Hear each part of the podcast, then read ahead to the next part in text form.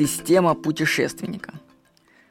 Автор книг по мышлению Эдвард Дебано как-то писал в своих книгах, что у него вообще есть сложности какие-то с, со сбором вещей перед выездом из отелей.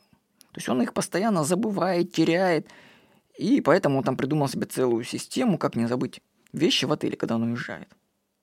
Он их просто решил не раскладывать нигде, а оставлять все в одном месте.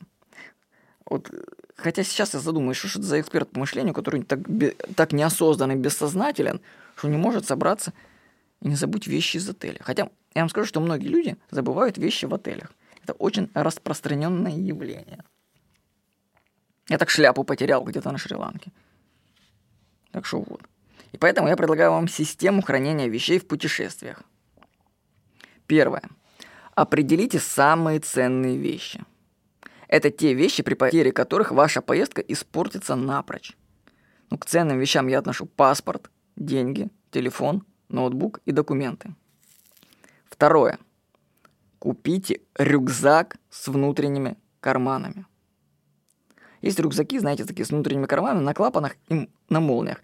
Если что-то туда положить и застегнуть, то вещи гарантированно оттуда не выпадут, и их трудно будет достать снаружи злоумышленникам. У меня рюкзаки фирмы немецкой Deuter, я вам рекомендую их. То есть нужны рюкзаки, где есть внутренние карманы, куда нельзя добраться. Я вам скажу, что во многих странах, если вы будете путешествовать, вас могут преследовать воры. Особенно у меня есть заметка такая «Барселона – столица воров». Так вот, там люди реально выслеживают туристов и реально строят им засады. Мы так зашли в лифт, там набежало вокруг нас человек 8, прям ниоткуда просто. И начали нас сжимать со всей стороны. Мне пришлось прислониться рюкзачком к стенке лифта, чтобы они не добрались до меня. Так что там целые схемы люди строят. Потом они тут же мгновенно разбежались. Причем там актеры были, дедушка с палочкой был, женщина. Ну, прям там целые театральные постановки делаются, чтобы обокрасить человека. Поэтому, во-первых, нужно постоянно быть бдительным, а во-вторых, нужно держать документы в таких местах, где до них никто не доберется. Дальше, третье. Выработайте привычку класть ценные вещи во внутренний карман. Знаете, каждый раз, когда вы достаете паспорт и бумажник, есть соблазн, ну, положить его куда-нибудь поближе, ну, в другое место, там, в карман засунуть. Знаете, некоторые кадры засовывают паспорта в задние карманы брюк вообще кадры. Мало что оттуда выпасть, его достать оттуда легко. Это обычно происходит тогда, когда сознание, знаете, притупляется, там паспортный контроль или что-то необычная ситуация, когда происходит, сознание такое, ты как немножко засыпаешь, и в эти мгновения хочется что-нибудь паспорт куда-нибудь не туда положить. И ты их кладешь, они могут оттуда выпасть. Поэтому вырабатываем привычку. Всегда кладем документы во внутренний карман рюкзака и застегиваем его. А рюкзак всегда держим при себе. Четвертое. Когда вы заселяетесь в отель, первым делом кладем документы в сейф. Выработайте такую привычку. На всякий случай. Если в отеле нету сейфа, то вы вообще можете позаботиться вообще об этом заранее. Что когда вы выбираете отель, там написано, есть в нем сейф или нету.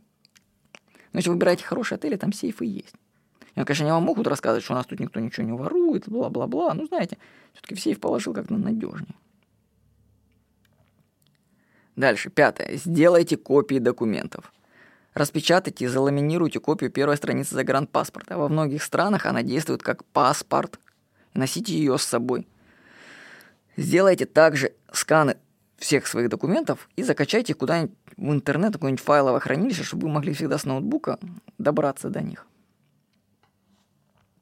Ну, уже пункт шестой банальный, что в путешествиях, конечно, необходимы банковские карты, желательно парочку таких разных, что с них удобно оплачивать и самолеты, и отели. И лучше иметь две разных карты, чтобы, если одна не пройдет, другую. Вот. И пункт 7. Выезжая из номера, проведите тотальную проверку вещей.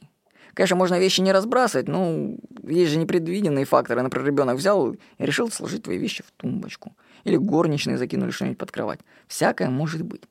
В любом случае, перед отъездом проверьте все и вся. Даже если вы знаете, что уже все собрали. Сколько раз мы так находили забытые вещи. Все, посмотрите, кровати под кроватями, ванны. Просто выработайте привычку. Даже если вы знаете, что там ничего нет, все равно все ящики перепотрошите. Вдруг что-нибудь чужое найдете. Я надеюсь, что вам система это пригодится. Заметка была написана 30 декабря 2013 года в отеле «Роял Лотос» в Сайгоне. Это Хашимин город во Вьетнаме. С вами был Владимир Никонов.